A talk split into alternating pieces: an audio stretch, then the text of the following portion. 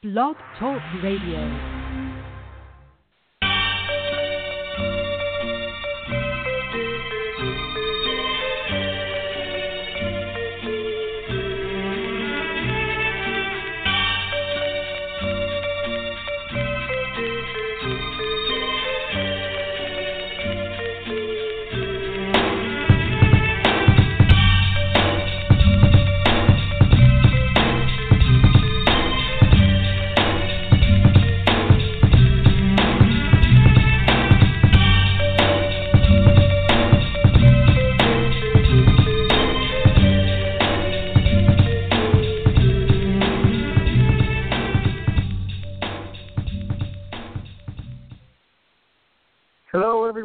Welcome to Neil Thompson Speaks, where we talk to people who broke free of the corporate world shackles to start their own business.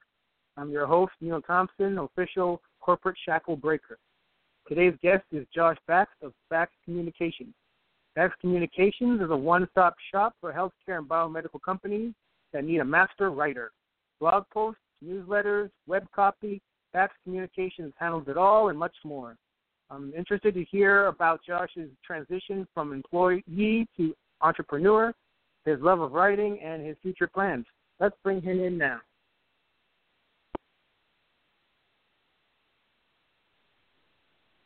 Hello, Josh. Hey, Welcome Neil. to Neil Thompson Speaks. Hi Neil, how are you? I'm doing great. Thank you. Thank you for taking time from your day to talk to the people here. First question. As a child, what do you want to be when you grow up? Wow, as a child, um, you know, my, my dad was a chemist, and uh, so I think that probably my earliest thing was I wanted to be, you know, a chemist like my dad. Um, but you know, I wanted. I think I started writing when I was young, uh, probably twelve, thirteen, and you know, from that point on, um, other than a slight deviation in interest in, in, in going to law school, uh, that's pretty much what I wanted to do all along, was just write.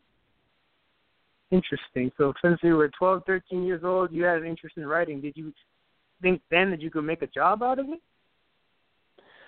Um, you know, I was writing an, a novel when I was like 15, so I really, I mean, I thought it would be easy, um, and and boy was I wrong about that. But uh, you know, it seemed it seemed like it was just a matter of of you know doing the work, just writing it, and then everything else would fall into place. There's a lot more to it, but um, you know, I think it's like anything else. If you want it badly enough, you you just find a way of getting it. Right. So you wrote a novel when you were 15 years old. That's pretty impressive. When I was in school, I, I never wanted to write one of those thousand word essays in English class, and here you are writing a whole novel. That's pretty cool. Well, I didn't. I didn't like writing those essays either. Um, it was it was a lot easier to write for me to write, you know, the the fiction uh, because there weren't any rules. Um, I never particularly cared for the rules, and uh, and so, you know, it was um, it was it was probably easier to you know to just you know sit in front of a typewriter after school and just you know write whatever I felt like writing. Um, and and just as a caveat, you know, um, what I wrote was pretty much total garbage. Um, but uh, you, know, you know, at least you know, I mean, it, it, the way I look at it now is it speaks to motivation, and uh, so you know, the quality wasn't there yet, but you know, I mean, certainly the desire was. Well, you know what? I think you're not by yourself in that boat.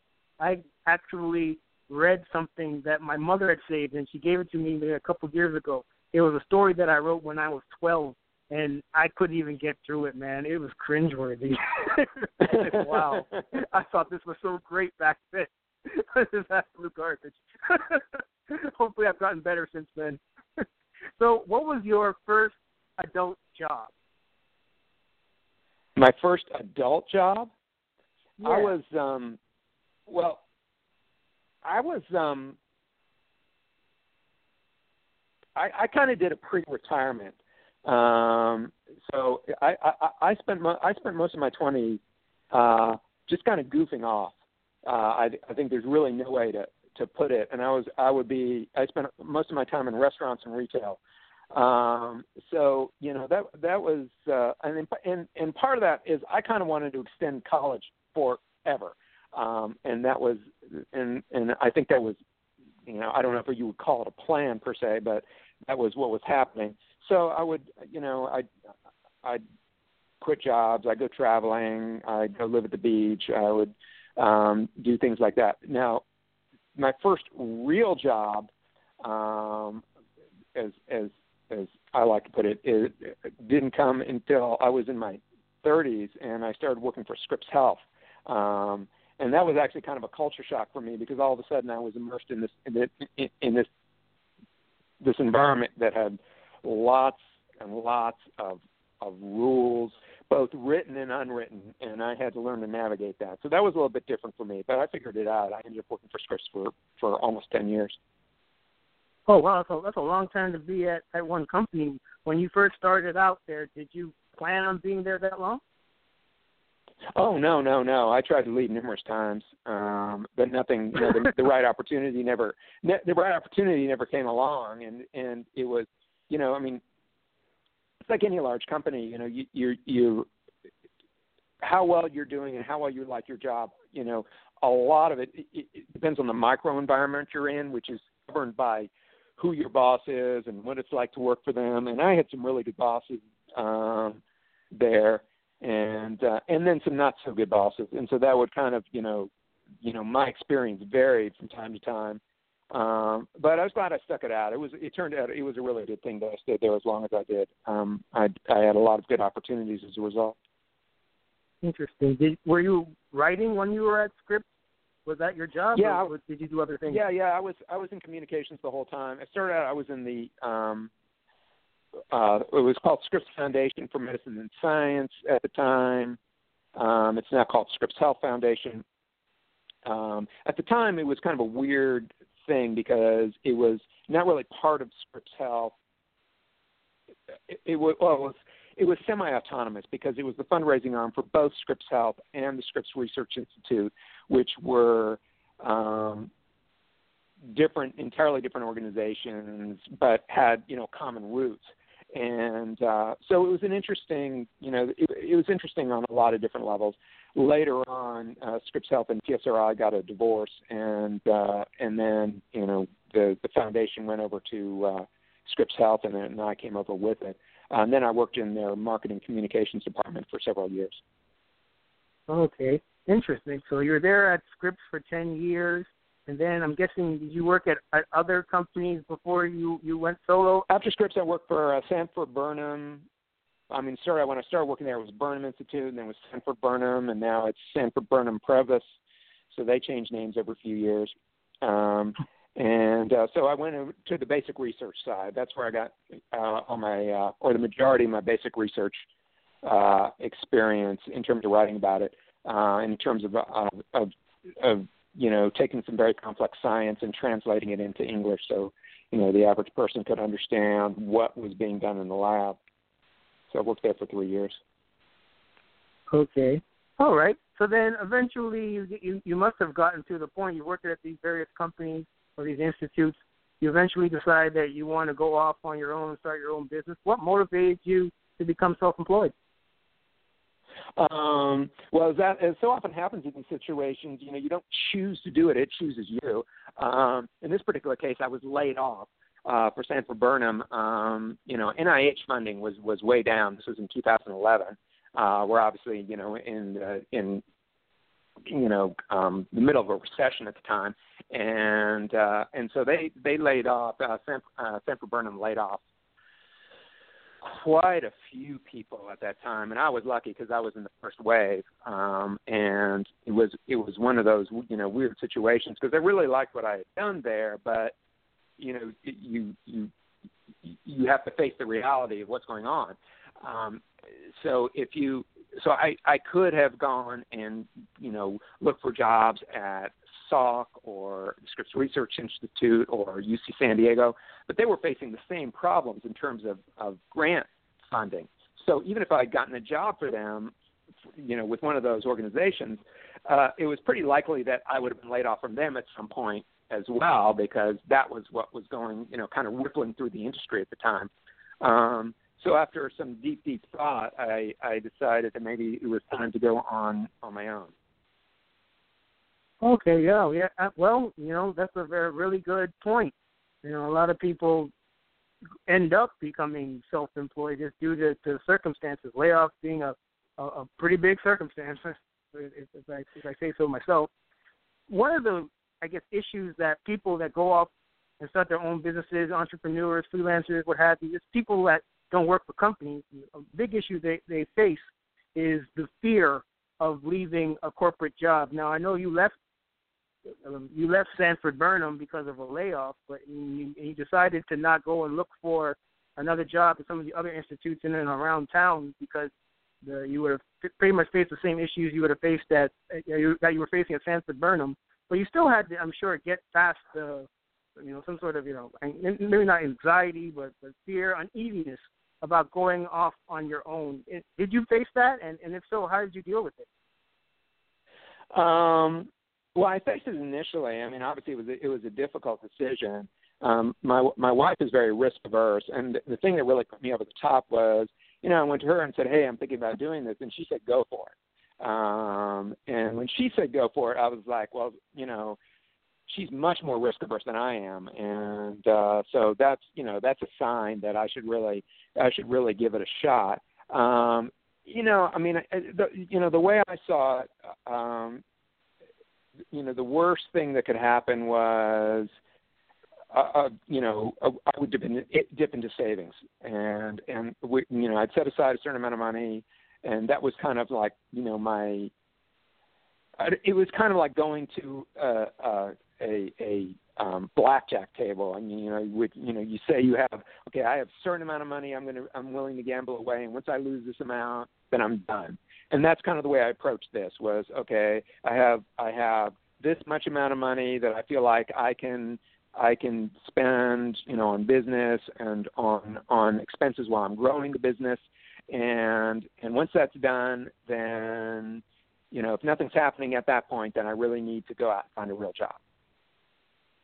Right, so that's, right. Yeah, that was that's, kind of please go ahead. You know that was kind of, kind of the way I dealt with the anxiety. And you know, it's funny because I got I got really lucky.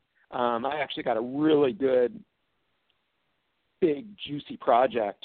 Uh, like the first ten days I went after I went freelance, um, and and that was, you know, in retro. I mean, I knew I was lucky at the time, but in retrospect, you know, five years later, I was really, I'm really. I'm kind of awed by my good for- fortune. Okay, well, tell everyone who's listening about Baxt Communications. What exactly do you provide for your clients? Um, you know, I provide, you know, kind of communication strategy and tactics, and and but most importantly, I, I provide writing. I provide I provide the written word. Um, so to help, you know, and that in a variety of of of different disciplines. I mean, mostly in healthcare and biomedical research, but that goes through news releases and white papers and web copy and blog posts and articles and uh, and so you know there's a lot of people need to produce a lot of content. And um, a lot of people you know even people who have experience in marketing and PR they're it, doesn't mean they're they're you know they're good at, at at understanding the tactics and executing the tactics but they're not always good at the content. And and it's a good opportunity for me to step in and and especially in some of the you know these very technical basic research papers and just you know take that technical information and again translate it for a lay audience and make it sizzle yeah yeah okay that's, that's interesting stuff so you mentioned initially that one of the things that you do is is strategy and, and communication strategy and tactics. What exactly does that entail? Well, I mean, for instance, you know, let's say, for example, you have the rollout of a, a you know, of a website, and you want to, um, you know, you you you you want to get that website out. You know, how are you going to how are you going to do that? Who can you partner with? Um, you know, who, wh- what kind of communications are you are are you going to send to your stakeholders to let them know? Um, if you're a nonprofit, how are you going to communicate it to you know to donors? Um, how are you going to use this as an opportunity to uh, maybe expand your don- donor base and say, hey, look, I've got you know I've got this new uh, this new website. What partners can you ha- help you with? You know, I mean, especially in non you know nonprofits, you know they're they're always partnering with other organizations. What you know, what can you do? Uh, and then you know, also on the uh, on the PR side, you know, I've, I've worked with with some companies, and you know, some some some they're they're developing therapies and and you know they're in early stage development. They don't have a lot of money uh and but they want to get the word out. They want to get the word out to patient groups. They want to get the word out to um you know to potential investors. They want to get the word out to just you know the public you know you know the public at large. Uh so you know I try to help them find different ways. Obviously you know traditional PR outlets news releases that sort of thing. Uh, you know, the, do it websites, social media, particularly Twitter and Facebook, um, just to get out, you know, find different conduits, different channels to get those messages out. Interesting. One question I meant to ask you, but you said that essentially throughout your 20s, you spent that time working in restaurant and retail, and then eventually you get your this break at at Scripps. Was that something that you were looking to do to to get a job, some sort of writing job, or was that something you just kind of fell into? Well, before I worked at Scripps, I worked for an organization called the Writing Center, uh, which was a nonprofit uh, writing education organization that was based in San Diego. Uh, so I worked there for uh, like three years. But then, as it happens occasionally with nonprofits, they went they they they went out of business. They ran out of money. Um, so you know, there again another layoff. Um, although they, you know, everybody was, you know, the entire staff was laid off and uh, and so you know I I had you know there I was the the program director there, so I helped organize the classes and and and put out the catalog and things like that. So it, there was writing involved in that, but it wasn't really a writing job per se. Um, and it was kind of at that moment that I thought, you know, I, I can leverage this into an actual writing job. And I I I was unemployed for about oh gosh three months, and uh, and it was just and I applied for a lot of places and I got a lot of interviews and you know I, I wasn't really all that enthusiastic about any of them and they didn't hire me so they weren't particularly enthusiastic about me either. And uh, and then the Scripps gig came along and it was just a really good fit. Um the you know the the the, the you know the woman who hired me uh we got along great and it was just it was just a good it was just it was just you know the right gig at the right time for me. And again very fortunate. Right. Sounds like at least in the the, the work history that you've had so far josh you haven't been so lucky. Uh, writing center layoff you know sanford burnham layoff one i guess one of the nice things i would think i would think about being self employed is that you're there's no there's no chance of being laid off anymore. Is that something that you that you will that, that you like about being uh, self-employed, being an entrepreneur, being more in control? Well, I mean, I mean, you do get laid off. You just you know you have clients. I mean, I've had I've had um, I've had two clients go out of business uh, this year. Um, I've hmm. had. I, I, I'm sorry. Uh, no, I just uh, kind of cringed. Oh, okay. Um, and and so I've had two go out of business, and then I've had one that is you know hit hit uh, tough financial times, so they they really cut back on their freelance budget, and and then I had another one that went the opposite way. They're actually actually flush, and and they hired a communications person who is now doing. They have a full time person, so there's actually kind of a sweet spot for me between you know that you have that a company has enough money that they can they can hire a freelancer and you know pay my rate and and but not so much money that they can go out and say okay I want well, I want a full time person um, who's going to basically do all the stuff the freelancer used to do. Um, so that's it's kind of interesting. You can you can you, you can lose both ways. Yeah, that sounds like it. I never really thought of it that way. So one of the I, I mentioned already one of the issues that people going off on their own to start their own business in space is the the fear of leaving a corporate gig to, to you know start their own business. I think another fear or, or issue that entrepreneurs face is getting clients. You meant you just mentioned you lost two this year, and then another one you lost because of them hiring a full time person. How do you go about finding clients? The most important. So when I first started out, you know, my business plan I, uh, was that I was going to talk to every single person that I knew um, who could either hire me or might know somebody who could hire me or was j- even just interested in knowing what I was doing. Um, so I think the first step for anybody who's you know who's who's starting their own business is just to let the world know you're doing it. Um, and and through that through that process, um, I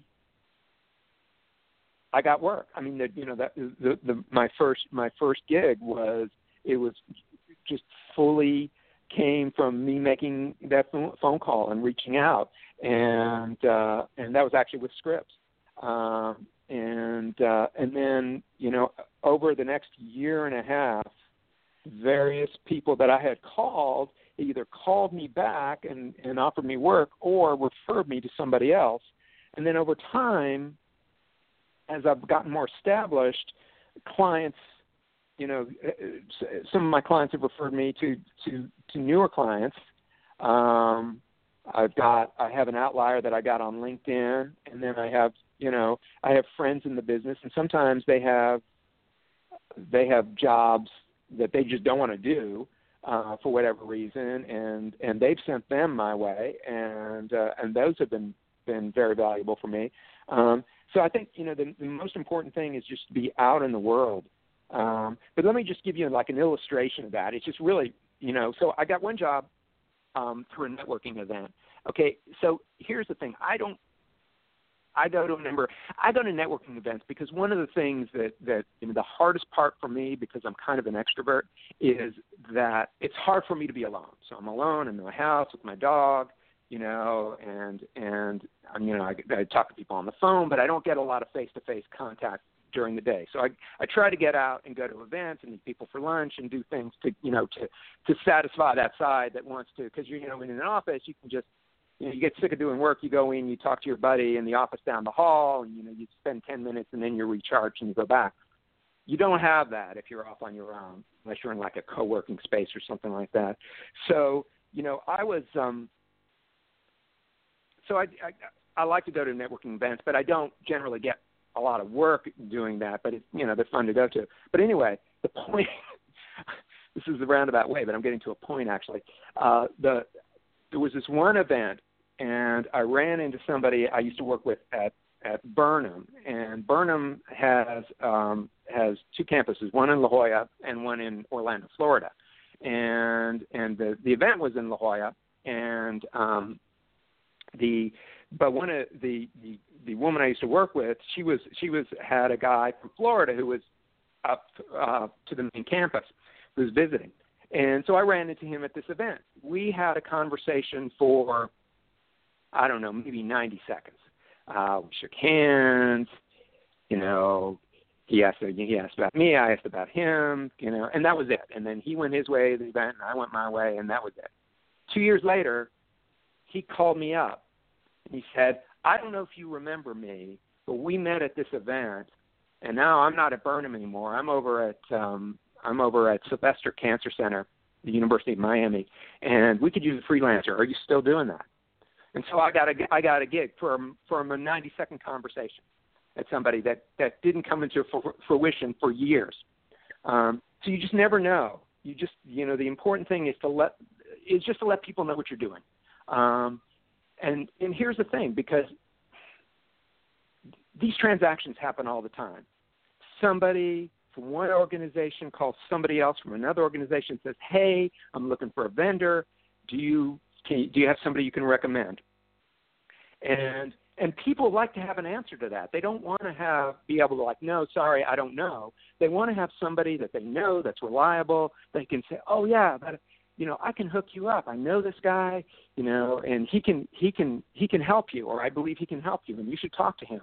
um, because that you know that helps everybody involved, and and it you know it kind of builds their relationship.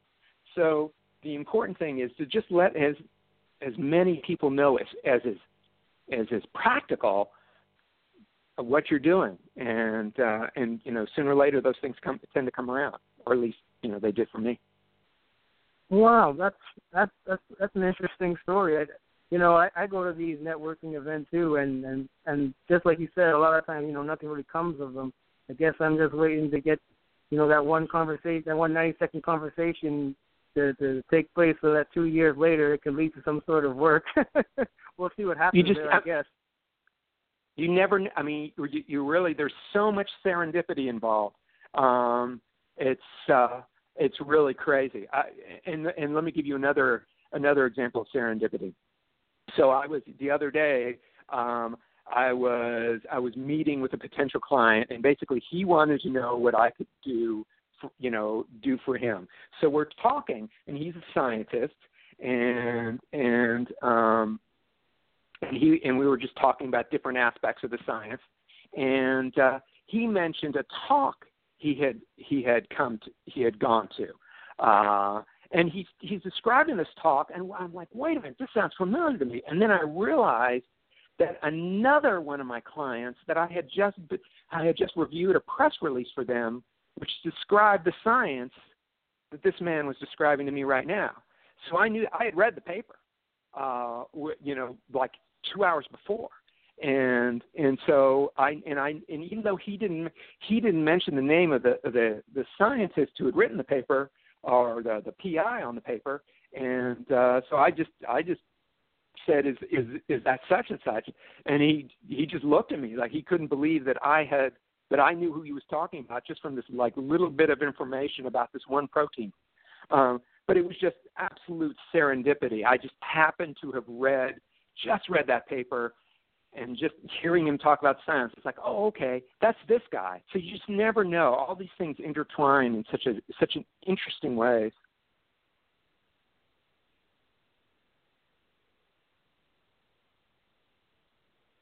Neil.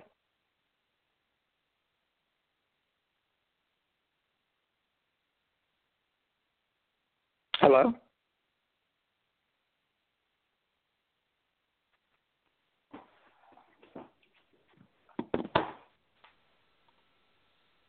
Yes, hello, Josh.